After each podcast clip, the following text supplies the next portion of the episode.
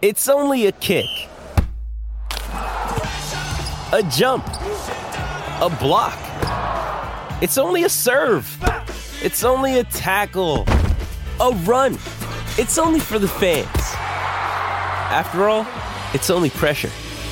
You got this. Adidas.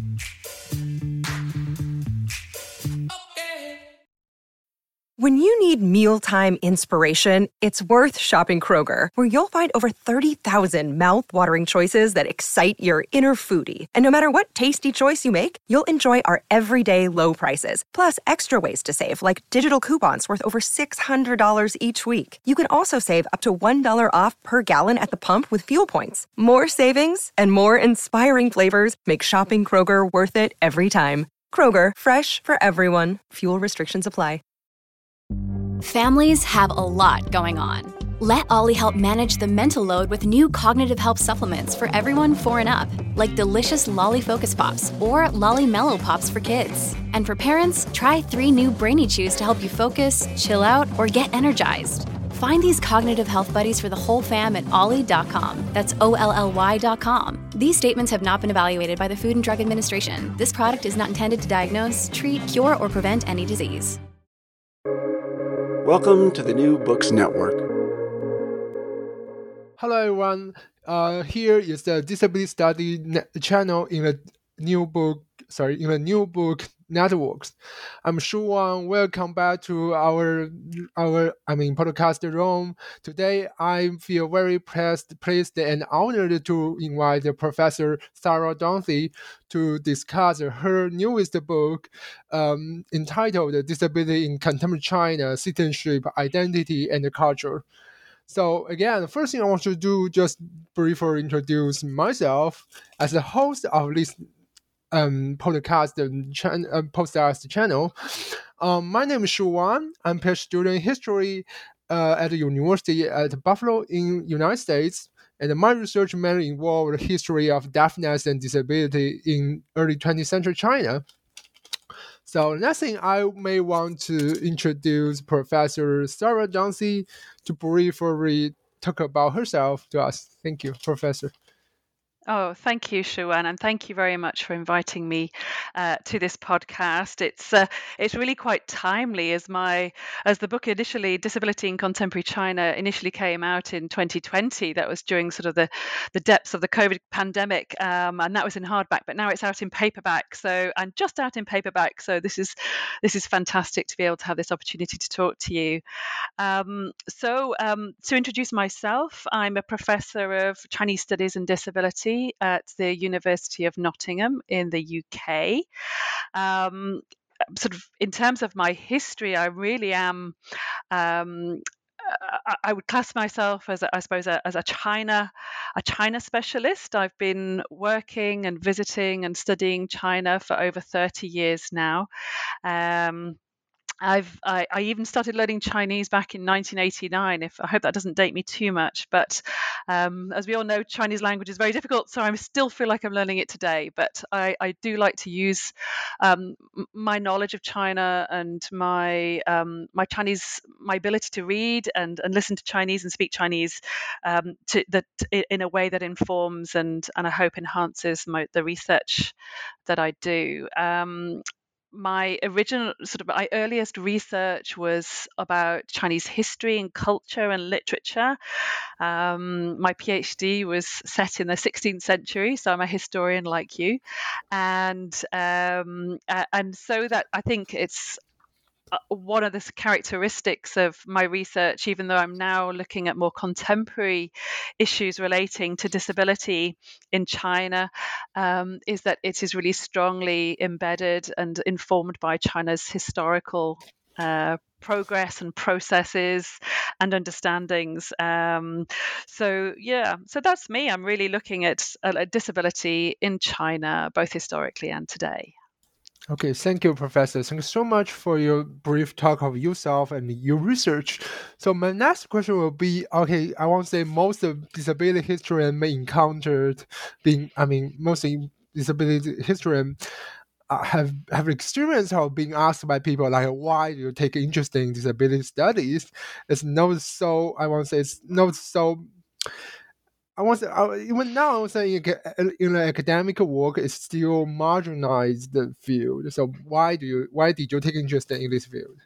Thank you. That's that's a really good question, and, and actually, if um, that question isn't asked so much uh, it, when I when I give talks in in the UK uh, or in uh, you know in, in Ireland or in in Europe or in the US, um, I think that question is I'm asked that question most when I go to China or I speak uh, with scholars from China or do I do my research in China and and I think um, unlike many people who do take up their research of disability from a very personal perspective because they themselves are disabled, um, I, I, personally am, I, I, am non-disabled, but I do have personal experience of disability. And um, in the acknowledgements in my book, I spend quite a, a, a, long time talking about my own family's experience with disability. My daughter has cerebral palsy, and I think that was really one of the triggers that sort of sort of took you know as I as I was living with a with a, a, disabled person and seeing the world both through their eyes and also through as as a parent of a child with disability I, I began to sort of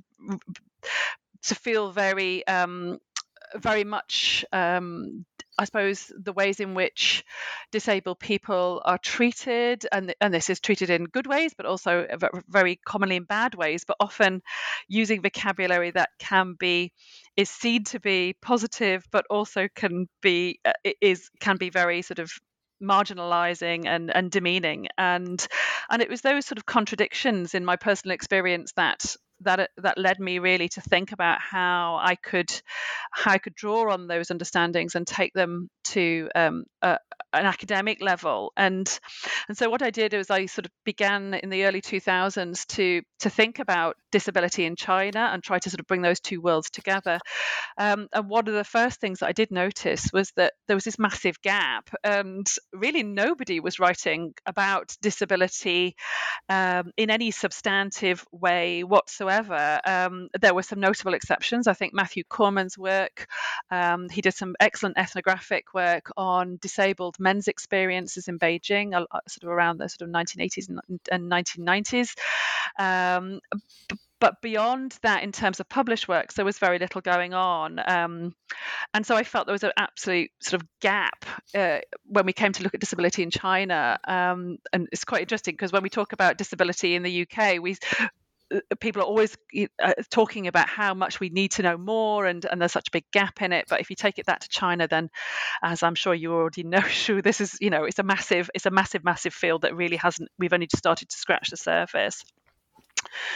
So beyond the gap then i suppose the next thing that sort of got me thinking about this sort of transition into looking at disability in China was the fact that the focus of people's work, those people who work who were looking at disability, really were looking at it in very specific fields. And I'm thinking about disability, sort of disabled people's experiences in education, disabled people in social work and social care, um, discrimination in employment situations. Um, there was some legal work looking at uh, rights and, and and other sort of legal processes. Um, a few a few sort of semi-historical stuff and and and, and of course uh, Kohrman's anthropological work. So there was this again another rather large lacuna in that we weren't looking at disability in China from a cultural or, so, or a predominantly sociological perspective. And I think that's really important because we can't really extricate sociology and culture, and we can't then uh, look at all of these other ways in which disabled experiences happen in a particular cultural context without looking at, at culture and history. So my thought was somebody needs to come in and, and try to tie all of these various sort of threads together to try to provide some sort of overarching framework. Now, of course, working in the UK context or, or, or, a global north context, we do have a, a, you know some fantastically sort of well developed and strong understandings of how disability is understood and experienced, and of course, um, you know the social model is is is one of the I think one of the greatest contributions of UK scholarship to to the study of disability. You know, Mike Oliver's work and and and others who have who have taken that understanding that disability is created by um, social barriers uh, and is not in, uh, uh, as a result of the fault of the individual in themselves. They've they've disentangled the relationship between disability as a social um, issue and impairment as a, a more medicalized and uh, individualized issue. And so those those things are, are sort of really important. Um, but what I felt was as people applied these theories that were developed in the Western context to places that were beyond that context, and not just China, but a lot of work has been done on on Africa, South America, other other um, areas uh, in, in, you know around the world, but also even within Europe, um, it, it, it, was quite clear that there was a disconnect between, although it was help, very helpful in understand helping us to see where those barriers and those sources of oppression were.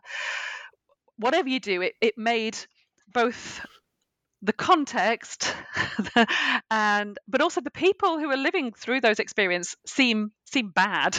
I don't i don't know how better to describe it but i always felt that if i was if i was going to use a social social model and sort of un, help, sort of unpick um, you know cinema or literature or policy you know, China would always come out bad, it would, and it would also co- always come out worse than anywhere else that has had a longer history of, of disability rights and protection of, of, of disabled persons, um, you know, um, livelihoods and opportunities. So and that really wasn't what I was seeing when I was, or, or hearing when I was talking to people who were disabled in China, um, but, but also reading the works that they were producing. And and what I was get, getting was a sense that actually some of their, well, a lot of their experience was very. And uh, you know, taking a social model and saying, well, actually, what what's happening here is really bad, seemed to devalue their experiences. So I wanted to think about how we could take sort of step back a bit and, and and try to think a little bit more broadly about how culture, context, history, and you know contemporary policies and and and processes all all combine you know not necessarily in china but elsewhere as well to to to frame and you know um i suppose challenge or or even um, you know sort of, uh, strengthen reinforce people's experience of what it, what it means to be disabled in a particular context um, so that was really really why I thought thought about sort of moving into disability studies and looking particularly at China Okay, Professor, thanks so much for your answer. So I totally agree with you because one thing you mentioned, like, okay, um uh about like uh, like uh, the in, importance of um, introducing like for example Chinese cultural context and social context into the uh, promising or expanding study of disability in the world. Because I, I mean I'm, I'm as I mentioned I'm also a disability historian so I pretty sure like I'm in agreement with you like uh, I won't say in the, the field, general sense, the field of disability studies is, is still dominated by uh, still I mean, I won't say still Eurocentric or much more precisely is a, is much is very Anglo American. So mm. what it means that the most important framework and theory uh, are created and contributed by scholars in in America and the United uh, in United States and the UK.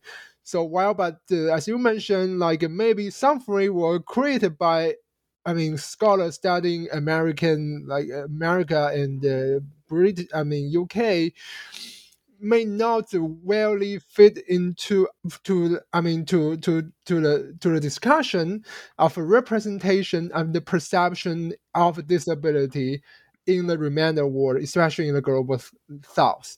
So next thing, let's go back to your book. So one thing, I, another thing I noticed in your answer to my first question, second question, uh, is that you mentioned the two important uh, issues. One is like disability, sorry, um, disabled people's experience with, I mean, discrimination. And another thing, you emphasize the importance of disability rights. So, in my view, the two issues they both are they are both related to citizenship. And when I read your book, I noticed that the relation between citizenship and disability is um, one of the major concerns of your book. So I want to make sure, could you please briefly talk about like because as you mentioned, you're a historian. Could you please briefly talk about like the dynamics in the in the uh, dynamics in the relations in the I mean twenty for example, in the general sense, in the 20th century China. Okay, yeah, no, that's a really good question, and thank you for picking up on that. Um, and I like the way that you talk about the changing relationship and uh, between sort of disability and citizenship, and and I think it's really important to, to think about that.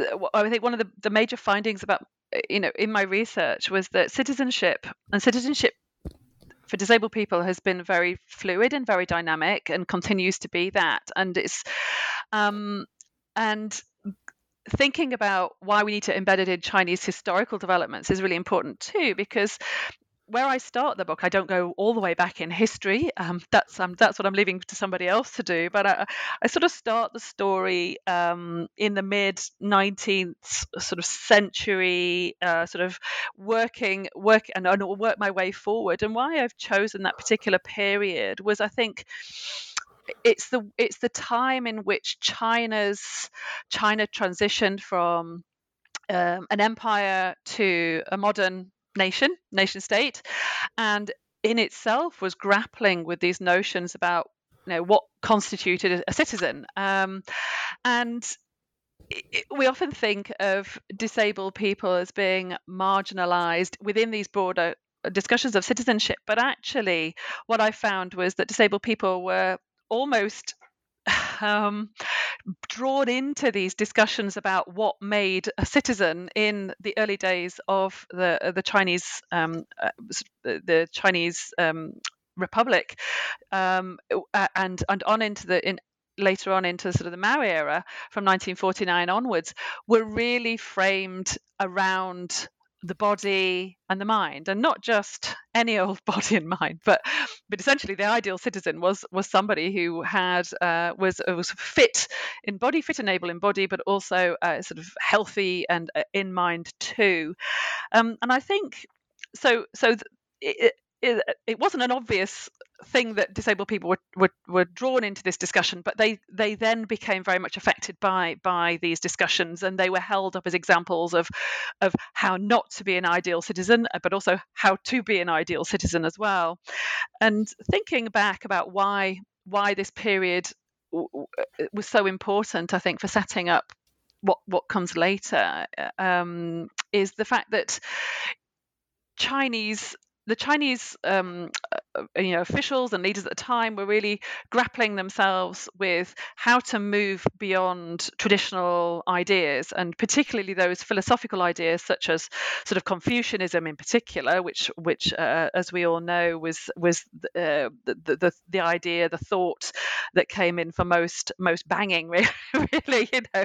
Um, but Confucianism itself was w- really set the tone for how people um, in who sort of inhabited non-normative um, ideals of, of, of, physical and mental health should be incorporated or not into society. And I think this was really because of the way in which um, the individual was and, and their, their body and their actions were subsumed um, or li- or understood through their functions. And this could be either through a social role or maybe through the, the way in which one conceived a civilized person, um, and in Confucian thought that civilized person tends to be male, but I will leave it as as ungendered at the moment. Um, so, in terms of the social roles, roles a person was um, a useful person to society if they could economically support their family or the broader clan. But they were also important to society because, and particularly the family and the lineage, because they could then bear children. So, uh, this bearing of children and offering economic support to that clan or familial structure was were the core parts of people's social roles. So if you weren't able to perform those social roles, then th- then what what use were you to to society?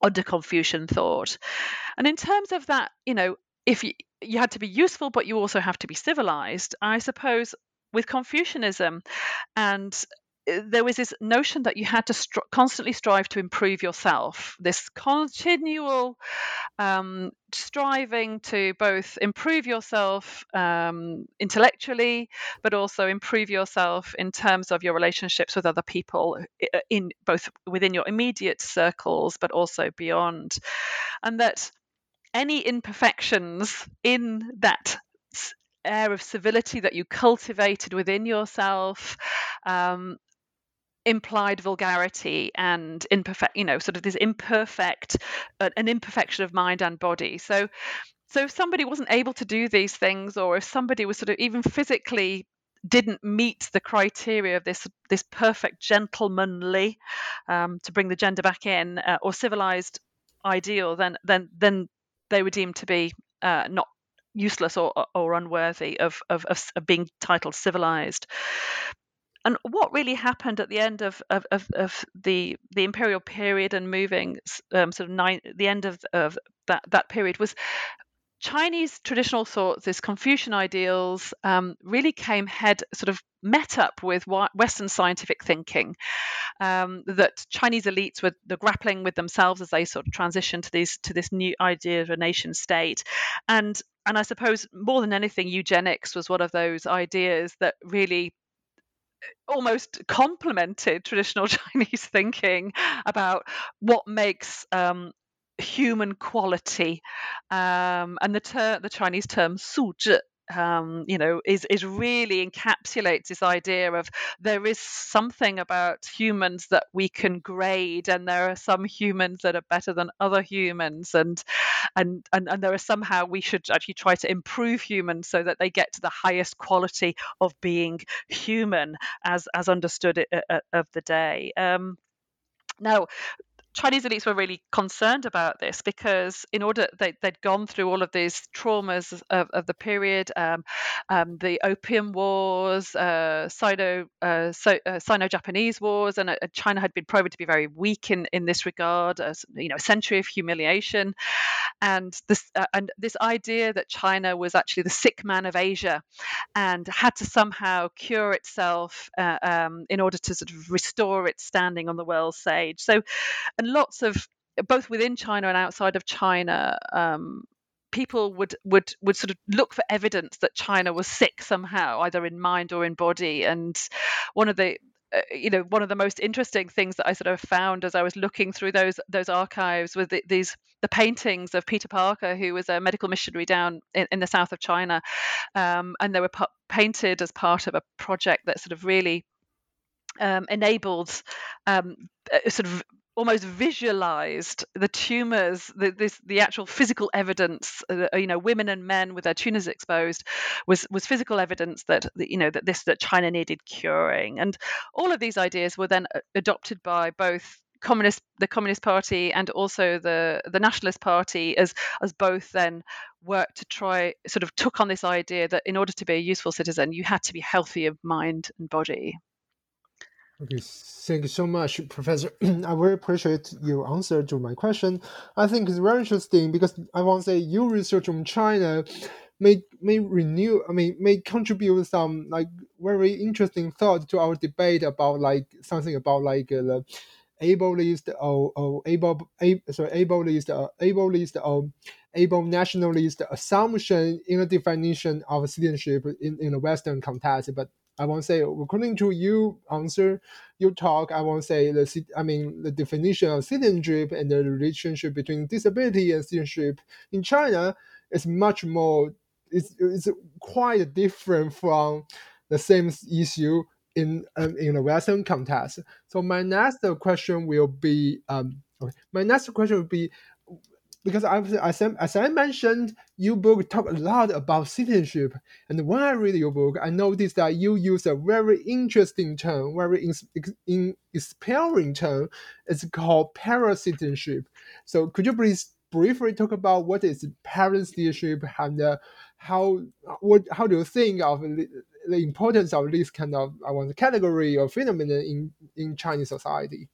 Okay, thank you. Yes, I mean paracitizenship. This this concept was, uh, as far as I'm aware, nobody else has used it in relationship to disability. It's been used elsewhere to to describe people who, um, for example, migrant communities who who have been left some who've had a very sort of difficult relationship, shall we say, with citizenship processes. And and I was inspired to use it because, as I said at the start, I was I was really troubled by the fact that every every time I was looking at how citizenship was conceived in relationship to disabled people, that they were always it was always positive. It was always presented as very negative. So you know, we have semi citizens, absent citizens, shadow citizens. All of these imply that disabled people are rather passive, uh, or at least, you know, they're just there's they're somehow not included in mainstream society, and they have no say in how they understand their their their, their activity. So I was looking for a for a term, you know, that would actually offer more of a spectrum of of, of of identity and belonging that could both cover those negative aspects. So you know the ways in which as i've just mentioned you know broader more hegemonic discourses about the body the mind um, ability disability uh, were conceived at a sort of a more macro level but also then but how people then lived those experiences and understood from a very personal perspective and talked about you know how it meant to be disabled could also be covered within that and i think using combining citizenship with with para is is a is a really useful way of doing it because we already understand para to mean um, to be associated with disability. We think about the Paralympics, for example, para athletes, um, and even within that, even the term a para athlete, there are the de- the debates that both you know para athletes themselves, you know, see draw great strength and pride from their ability to you know to, to, to, to apply you know do their do their work as athletes and and be rewarded for that um, uh, and their achievements. But you know there are critics that say you know why do we have para athletes we should just have athletes. Um, and and they feel it's quite a disempowering term. So so I wanted to have a term that could cover these debates and show that people could be both disempowered on one level but empowered in another level and and and give and recognize that different people even within the same context could also have different understandings of that. And i draw i draw a lot of my ideas from from the academic research on cultural, cultural citizenship. My very good colleague here, Nick Stevenson at the University of Nottingham, Nottingham is, um, you know, has led the way in trying to talk about citizenship as a, as a process that's, that's embedded in culture, that we're all educated as to how to belong to society, but also they, it educates us as to who belongs in society as well, and uh, and the parameters for that sense of belonging, um, and and and so it, it enabled me to turn to the to the ways in which we should really try to imagine disabled identities it, both in and through culture. Um, and and I think that's that's how my the book the book came along. And I think language has a has a very important part to play there and going back to sort of a, you know if we're looking at the historical trajectory of of para citizenship in China, we see that you know from from more traditional societies, the imperial society, sort of, and, and through into those early days, disabled people were, were described as fei wu, um, literally, you know, these, these as unwanted objects, rubbish, and or or the term can fei, which is um, sort of oh, broken and and and rubbish people. So they or fei ren, you know, rubbish people. So so from that those understandings they were they were then transformed through the Maoist era after 1949 and and people were arguing you know that my evidence shows that people are arguing that actually you're calling us this but this isn't how I feel you know I, I feel I am useful I am disabled but not useless is, is the term they use and they were very concerned about how to become useful to society so this is a this is a process in which disabled people themselves are active players. Um, they have agency. They can choose to, to to to understand and and react and negotiate and challenge these more dominant discourses of of, of you know of of of belonging, but also they can also find great meaning in it if they if they then understand where they fit. Uh, and and I felt that we shouldn't apply you know judgment value judgments to them. So you know and, and those conversations about how you describe yourself, what language you use, what language other people use, um, continued as well into the reform era and and and 1976 onwards. And we we now know, you know, disabled people at this time as China opened up in it, it, to the world and started engaging with global initiatives from the UN uh, and more recently from the um, Convention on Rights of Persons with Disability, the language is changing again, and we've gone from Can Fei you know, these disabled and, and, and not uh, not useful or, or broken people, to Can Ji Ren, which is a little bit more medicalized, but it's still uh, tan, discarded, and and rubbish plus plus uh, ill or sick. Um, but again, then they it's transformed again to canzhang, which is in, in the jiang meaning a barrier, uh, and so trying to employ those uh, social model understandings, rights-based models that disability is actually socially constructed and lived, and, and this has often been driven by disabled people themselves, and so I think you know uh, they're trying to find meaning through vocabulary they're contesting meanings that are handed down to them. And and so paracitizenship is a fluid it's very it's a dynamic we can conceive of it as a spectrum it involves the state it involves society it involves historical and traditional understandings but it also very much involves disabled people themselves and their emotions and the ways they feel about things. And i think that's one of the big things that the book brings out is is the way in which people's voices and feelings about something can bring change, but also the ways in which governments and states also mobilize emotions to, to, to try to get people to do or behave in a certain way based on their own classifications of what makes somebody useful or not. Another day is here, and you're ready for it. What to wear? Check.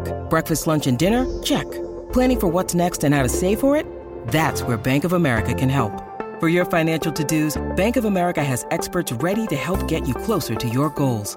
Get started at one of our local financial centers or 24-7 in our mobile banking app. Find a location near you at bankofamerica.com slash talk to us. What would you like the power to do? Mobile banking requires downloading the app and is only available for select devices. Message and data rates may apply. Bank of America and a member FDIC. Look, Bumble knows you're exhausted by dating. All the must not take yourself too seriously and 6-1 since that matters. And what do I even say other than hey? well... That's why they're introducing an all new Bumble with exciting features to make compatibility easier, starting the chat better, and dating safer. They've changed, so you don't have to. Download the new Bumble now. Yeah, Professor, thank you so much for your answer again. So, I, I, I, I mean, I take some, I took some notes when I listened to answer. I noticed that it's very interesting because you emphasize the changing, I want to say the changing perception and self-perception of people with disability in 20th century China with an emphasis on, I want to say, dynamic in the rhetoric and the discourse of disability from 残疾 to 残废 to 残障. So I want to say this thing, this issue is related to our my next question is about representation of disability in media. So my next question will, is like, could you please briefly talk about the contrast and the similarity between the representation of disability in different type of media, such as novels and the movies in contemporary China?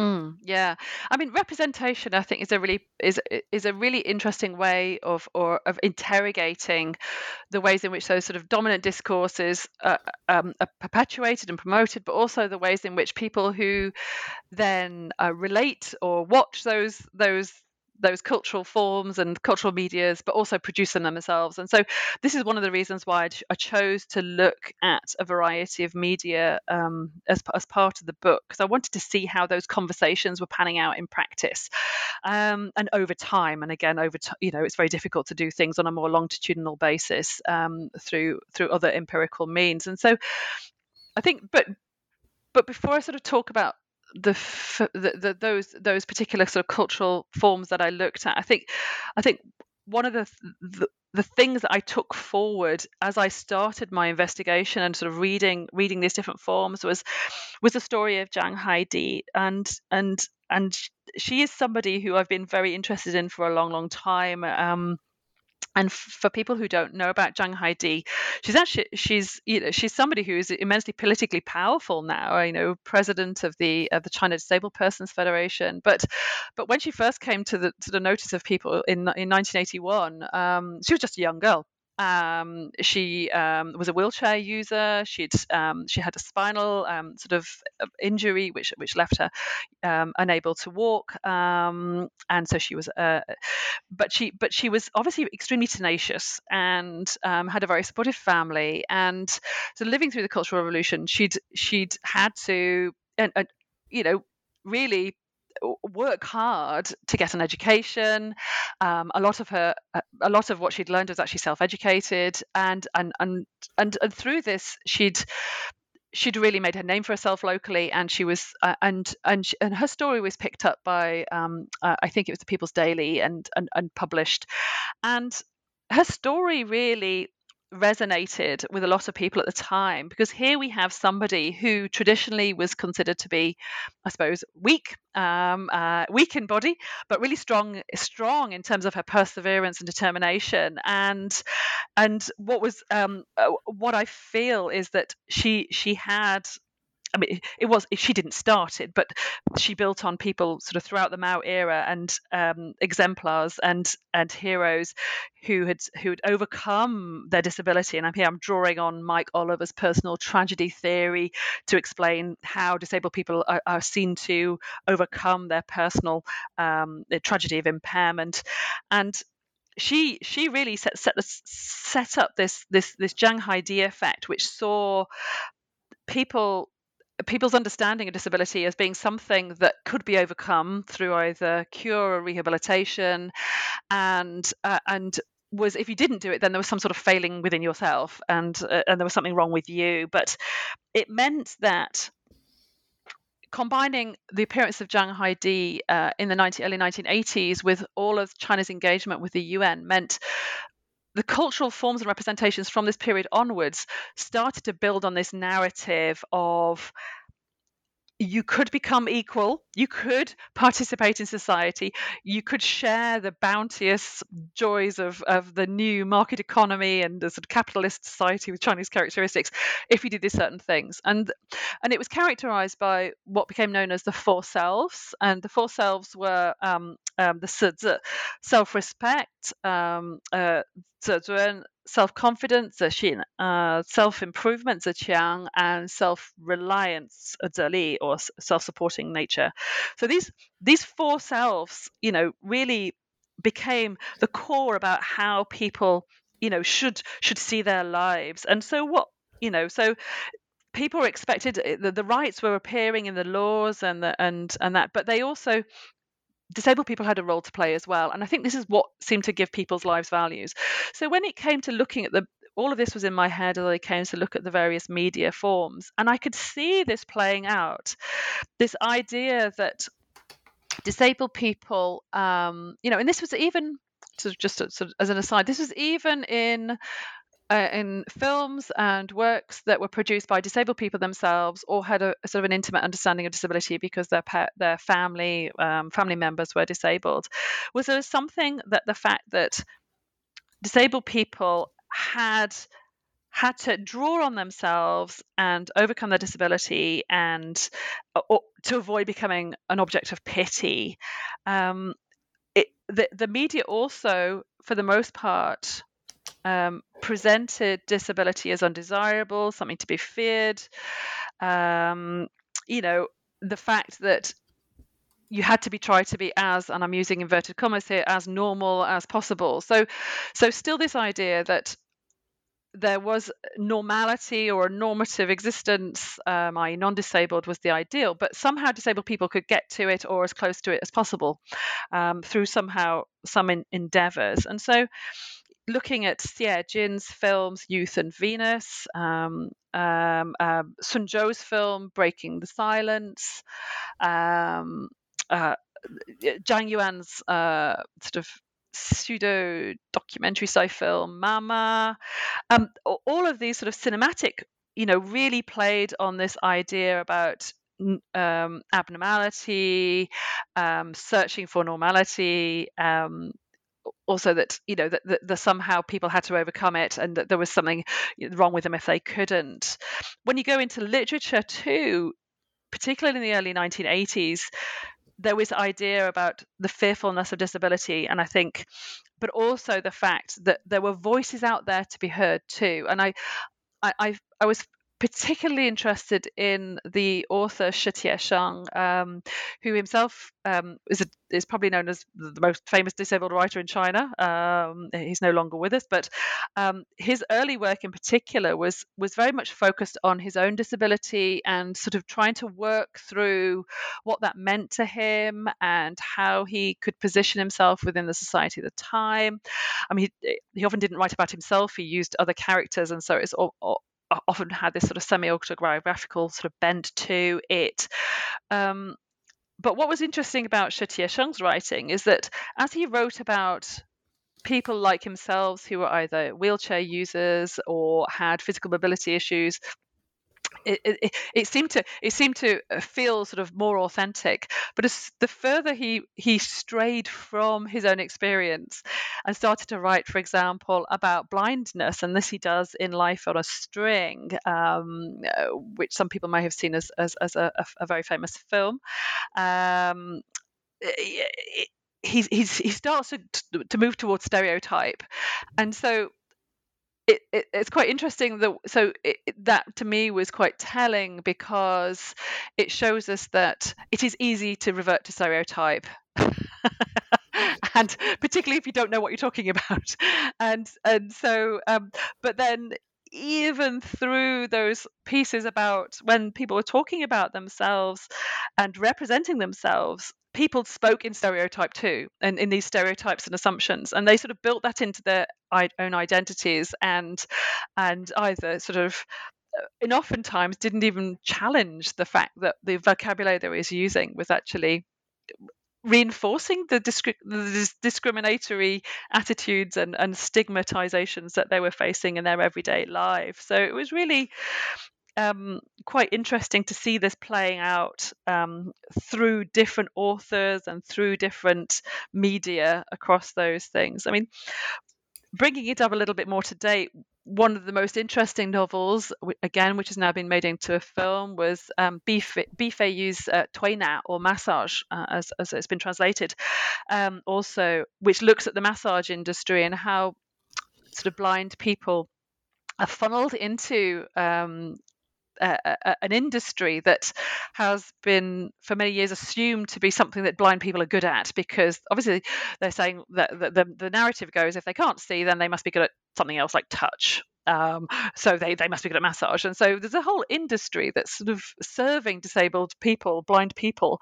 Uh, um, it, there's built up in china and people are, are funneled through the education system to do this particular job. And another one is a piano tuner you know or piano player something musical because again if you can't see then you're assumed that you have your auditory um, uh, it, it, your auditory skills are, are, compensated. And so you know I, I, would encourage people to have a you know read um, a Tuina or watch massage because it really it starts to challenge these notions that disabled people all want to do these things and that they all subscribe to these stereotypes about them. And one of the most powerful characters in the novel is is is somebody uh, called Du Hong, and she spoke. Her story really spoke to me because through her story, she realizes that you know, she, I mean, she knows very much she doesn't want to be a mass, masseuse, but she has a skill at piano playing and she realizes as she's paraded out in front of a non-disabled audiences that that she's there to make them feel better. Her impairment makes non-disabled people feel better about themselves. And she says there are some some phrases she talks about how she's she realizes now that she's she was in debt to non-disabled society to the able-bodied society. And somehow she had to do stuff to pay off this debt. She didn't know how she got into this debt but she was in it and this is this is the way she had to pay it off. And this idea that disabled people are perpetually living in debt to non-disabled or able-bodied society i think is really really interesting. And and i can see that coming out in all of these cultural forms and it's part of this needing to overcome to become useful a useful member of society, coming in from wherever else they've been marginalized and excluded from society um, and, and brought back into mainstream society. They overcome their disability through either physical or mental means, cure rehabilitation, whatever it is, to pay back a debt to society to become useful once again. Yeah, thank you so much, Professor. Thanks again for your answer. so I really appreciate you talk. I mean, you're both a researcher and you talk here about Zhang Haidi because I, I think I remember her very well because I I mean, I grew up in China in the uh, uh in the 1990s. When I was a child in elementary school, I learned Zhang Haidi's story. Uh, you learn about Zhang Haidi, yeah. yeah I mean, the quite interesting thing is Zhang Haidi was never meant to be a model uh, for disabled people. Zhang Haidi was meant to be a model for non-disabled people, for the young people. So, uh, you know, so I think everybody knows Zhang Haidi, and as uh, you know, whether whether she's whether her story speaks to them or not is a different matter. But yeah, you're absolutely right. yeah, I I agree with you. Like you, you I really appreciate that you use the term like model. I want to say like uh, she was described in my memory. She was described as a model citizen in Chinese. Uh, I mean, public education. So um, and I I want to say well, now I reflect. I mean, as a disability historian, when I I mean I reflect on the narrative what I learned when I was a child in elementary school in China about Zhang Haidi. I won't say the narrative now. I take a re, and take a reflection, a critical reflection. I won't say the official narrative is about her. I won't say it's a fraud with. I won't say um, um, over, overcome and uh, normative narrative promoted by the able-bodied authorities and the so-called mainstream society. But another person I want to, I very appreciate you mentioned is the is the, is the Shi Tiesheng. I really I really like. I'm a big fan of him about his his writing about his experience as a disabled people, which is very very interesting interesting for me, especially as a disability historian now. So I want to say his book record much more about experience of disabled people in Chinese society and his encounter with difficulty, with discrimination, whatever. It's, it's quite different from the official narrative of like Zhang Haidi in China, uh, if in Chinese text Chinese textbook.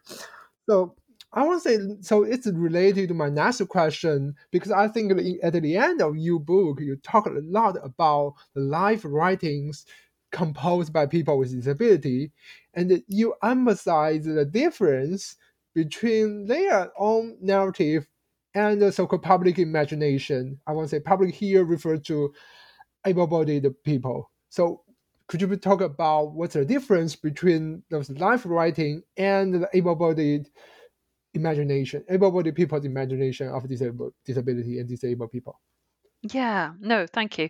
I think, I mean, one of my again one of my earliest encounters with with disabled experiences in China was was through life writing. Um, and it was through the story of Zhang Haidi, obviously, but also another young man called Zhang Yuncheng. Now he's he's he's now written two memoirs. Um, and uh, he's uh, the first one of those is uh, three days to walk which in chinese is jia ru wo nang xing zhou san tian. And his second one which was published in 2003 and then his second one was flying without wings uh, huan yi zhong fan shi fei xing which was published in 2012 and he why I'm sort of I, I, was really interested in Zhang Yuncheng because I mean first of all he was he's a young man and I have a lot of interest in how you know gender plays a role. Uh, you know, in in in in, in you know, we think about gendered identities and how that sort of uh, intersects with experiences and, and, other aspects of people's lives. And um, so, thinking about how how a young man like Zhang Yuncheng, you know, could wrote a story about his experiences, and it was it was it was really nice because it, it, it I felt I could hear the frustrations of a young man coming through his his his memoirs.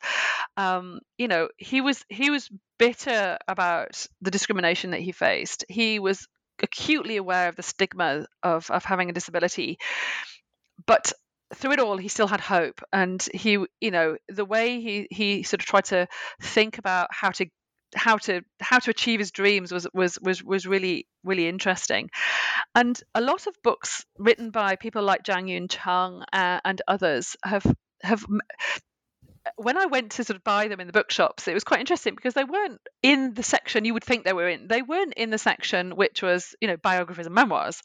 Um, they were in the section, the self-help section. So these were books that weren't being seen as autobiographies, memoirs, life writing, that sort of way. They were they were being promoted as self-help books. And so I could see there was a very close link between the writing of disabled people offering some form of inspiration to their able-bodied readership. And again this is probably who the who these books are primarily aimed at. Now Zhang Yuncheng became was the first but became part of a stable of young authors um, and not so young authors um, who were promoted and encouraged by an editor um, uh, Zhang Daonor who who had what he termed a self-help project. And and basically Zhang Daonor who himself was non-disabled would go around and sort of collect these disabled young people and, and writers and, and, and encourage them to write. And you know uh, uh, you know and he's he's he's got a whole stable of, of books that have been published with you know with his support.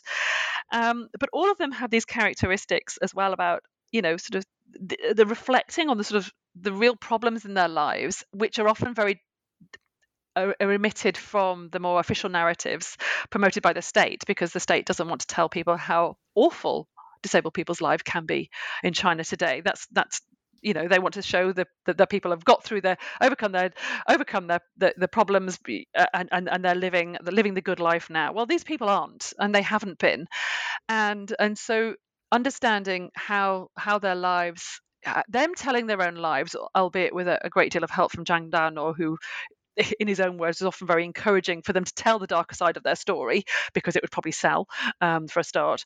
Um, but at least we get to hear those stories now. I, and I think it's very interesting because what they do as part of this telling the darker side is they they often focus on what I describe in the book as the troublesome their troublesome bodies they themselves are frustrated by their existence and they themselves are you know of, trying trying to finding it hard to find meaning in a society which is telling them both at the one time that you know they're equal and they have rights but at the other hand that they clearly aren't because they are they aren't getting the education they aren't getting the employment opportunities they aren't getting the marriage opportunities all of those the good life as promised under neoliberalism.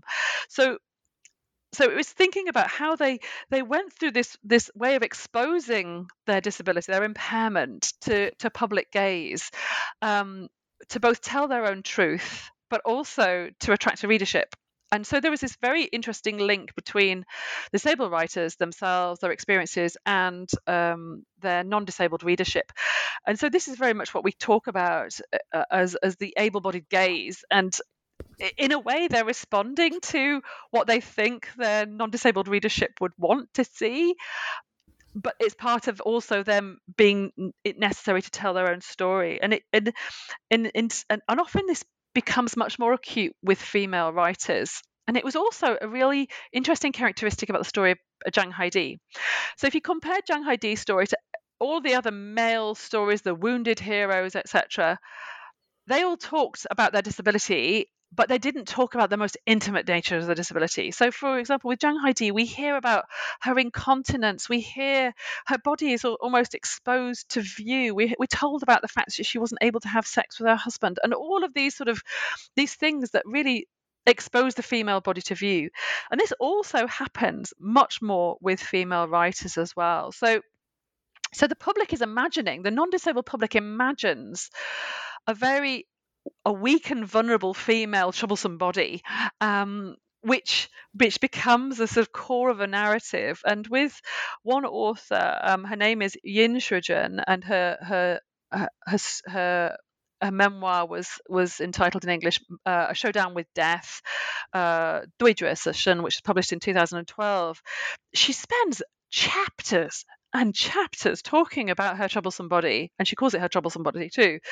Uh, you know, exposing all the most intimate details to, to public view, but as a, as a part of saying, this is how, this is me, this is this is, was my life, you know, and this is how I've needed to come to terms with the fact that I was made disabled later, you know, became disabled later on in life. You know, I, I wasn't born with my disability, but it's all about then again paying back debts and and and seeing that you know you've got you then have to find a value in your life and and and and do that. So my thoughts on this were that all of these people you know these real people that we're talking about in these memoirs have are telling a story about how they successfully navigated themselves from a position of weakness to a position of strength. And and this has been then used to inform and educate Uh, disabled people about how to be a good paracitizen in China, but also it informs the broader public, the non disabled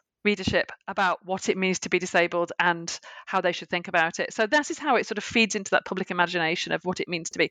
So it, it almost reinforces people's fear of being disabled because they have these troublesome bodies that are, you know, you know, are often painful, um, cause you know, cause them all sorts of anxieties and and limits opportunities, which of course we know structurally is is society itself. But this is how it's presented in these works. Um, but also I think it often it, it's seen as an inspiration. So if if people like Zhang Haidi, Zhang Yuncheng, Yin Shuzhen can do it, and they're disabled and they have all these troubles, you know, I, I, I too should be able to manage my own problems. Um, so this is why you know a lot of people, critics, partic- you know, have talked about inspiration porn, about how disabled, you know, we are not. You know, Stella Young has famously talked about, you know, I'm not your inspiration porn, and I you shouldn't use my experience to to you know and, and, and, you know watch me do everyday tasks and wonder at them um, and wonder how I could do them in my disabled body. You know, that's not how it should be. So, but it's how these people have made meaning of their lives. And so this is why I'm sort of bringing it back to this idea of paracitizenship is we need to understand that people can only make meanings of their lives within the messages that they have received from society um, they they have agency in it and they can negotiate and they can challenge it themselves but this culture is surrounds everybody and it's only when things like aspects punctuate this environment of of of disability and understandings of disability that we get change. And so, the Convention on Rights of Persons with a Disability um, has has has forced China, the Chinese state, uh, to think about how it sort of articulates rights of disabled people and, and sort of and, and makes disability work a priority.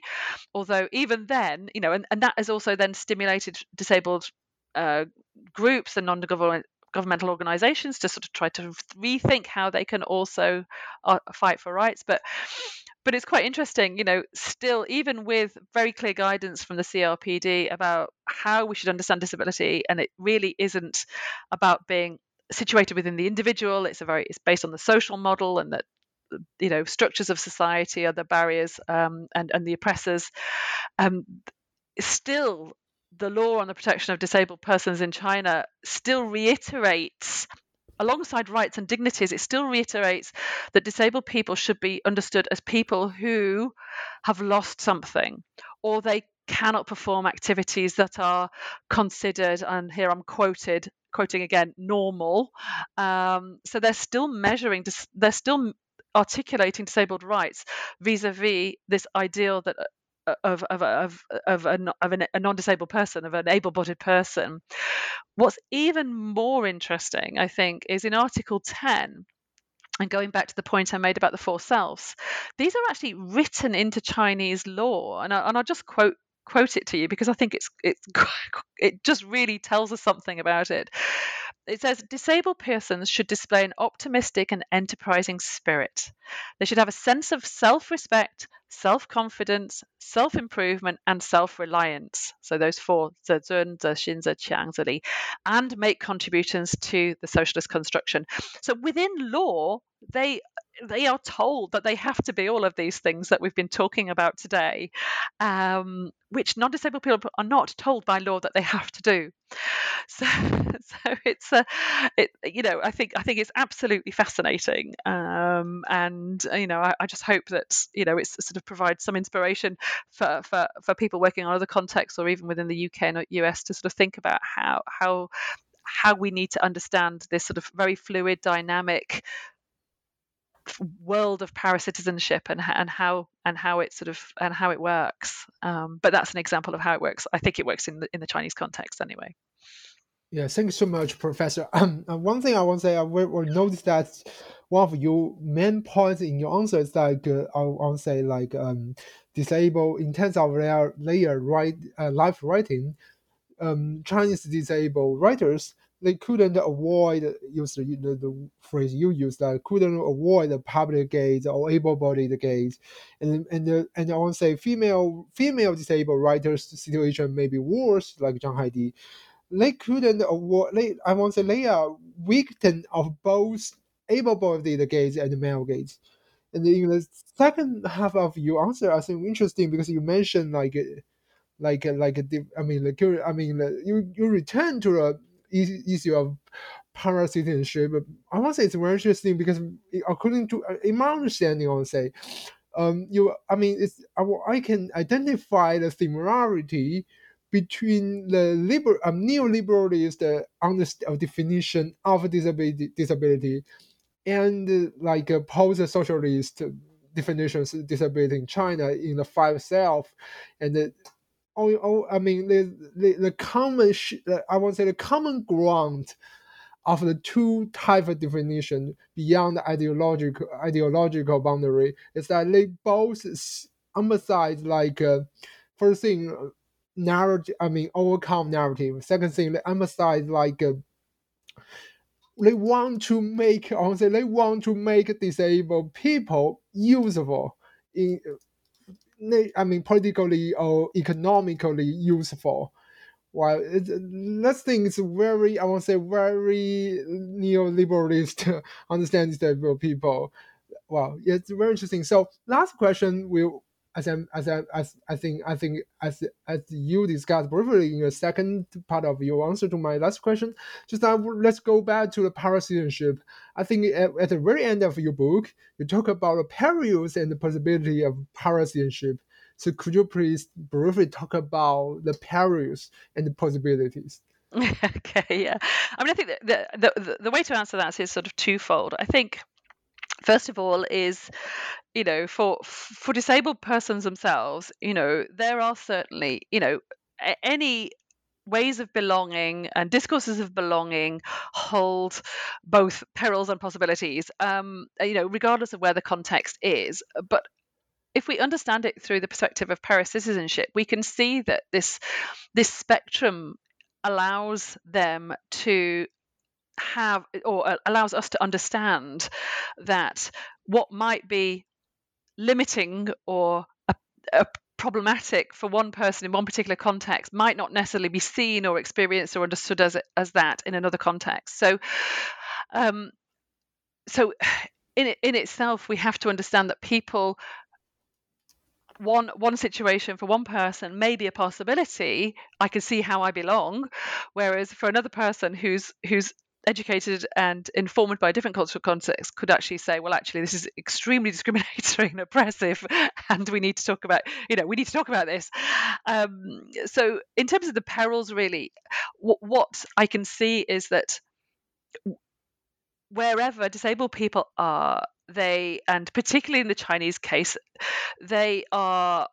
We can understand it as the place where dominant understandings and rationalities meet the body. So, for the Chinese case, we've got socialism plus a huge dose of neoliberal rationality is a sort of meeting somewhere around the disabled body and, and disabled persons are the people who are sort of having to navigate their way through all of this and we can understand that uh, so they will then have uh, they they will then get potentially locked in to a set of a set of sort of assumptions and stereotypes and ideas, which is very difficult to get out of. And so they may, in fact, start to reinforce the very things that they set out to dismantle in the first place.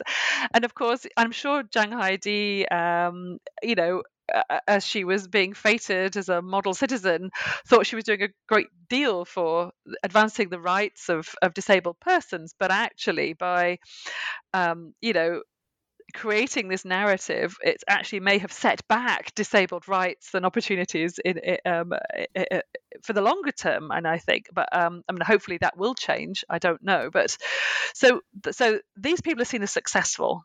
They've done the successful navigation, and so disabled people can see the possibility of changing their lives. And so, you know, broadly, it might be that they are set back um, in terms of how uh, you know how broader non-disabled society and the structures of society and policies and governments you know look at disabled persons because they're not directly challenging the root of the oppression that they face um, but still they see the possibility of actually being of value to society and being of use to society and being back in mainstream society. There's a lot of talk about, you know, um, return to society you know pay back society be of value. And and so th- it seems like an avenue, avenue of opportunity. So that's why i'm sort of thinking about perils and possibilities.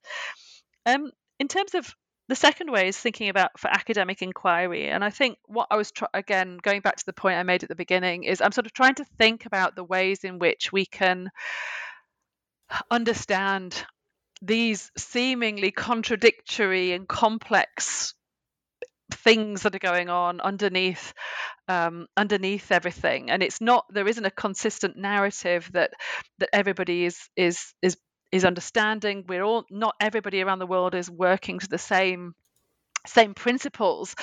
But if we think of citizenship as as something that affects disabled people that they are often passively uh, engaged in but sometimes actively engaging with the fact that um, it can be imposed, but it, it, can also be negotiated and challenged.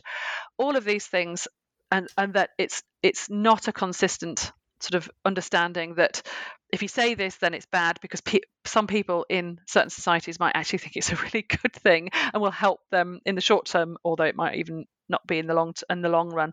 So yeah, I think I think there are poss- perils and possibilities both for disabled persons and also for academic inquiry in, in, in thinking about thinking about paracitizenship. But what I'm hoping is that you know you know taking the learnings from the social model and the human rights model and all of these other models that are actually you know working to ensure people have rights as well as responsibilities and that's i think the chinese case has proven there are a lot more responsibilities than rights at the moment that that that spectrum, you know, China will move along that spectrum so that disabled people are granted more rights without the responsibilities that that come with them. Um, whereas at the moment, I think it's more a sense of responsibilities have overridden the rights section of it. So um, yeah, so that's that, that that's my view of of, of paracitizenship and how it how it might be changing it in itself and depending on context and time uh, and place. Okay, Professor, thanks so much for your answer to my last question.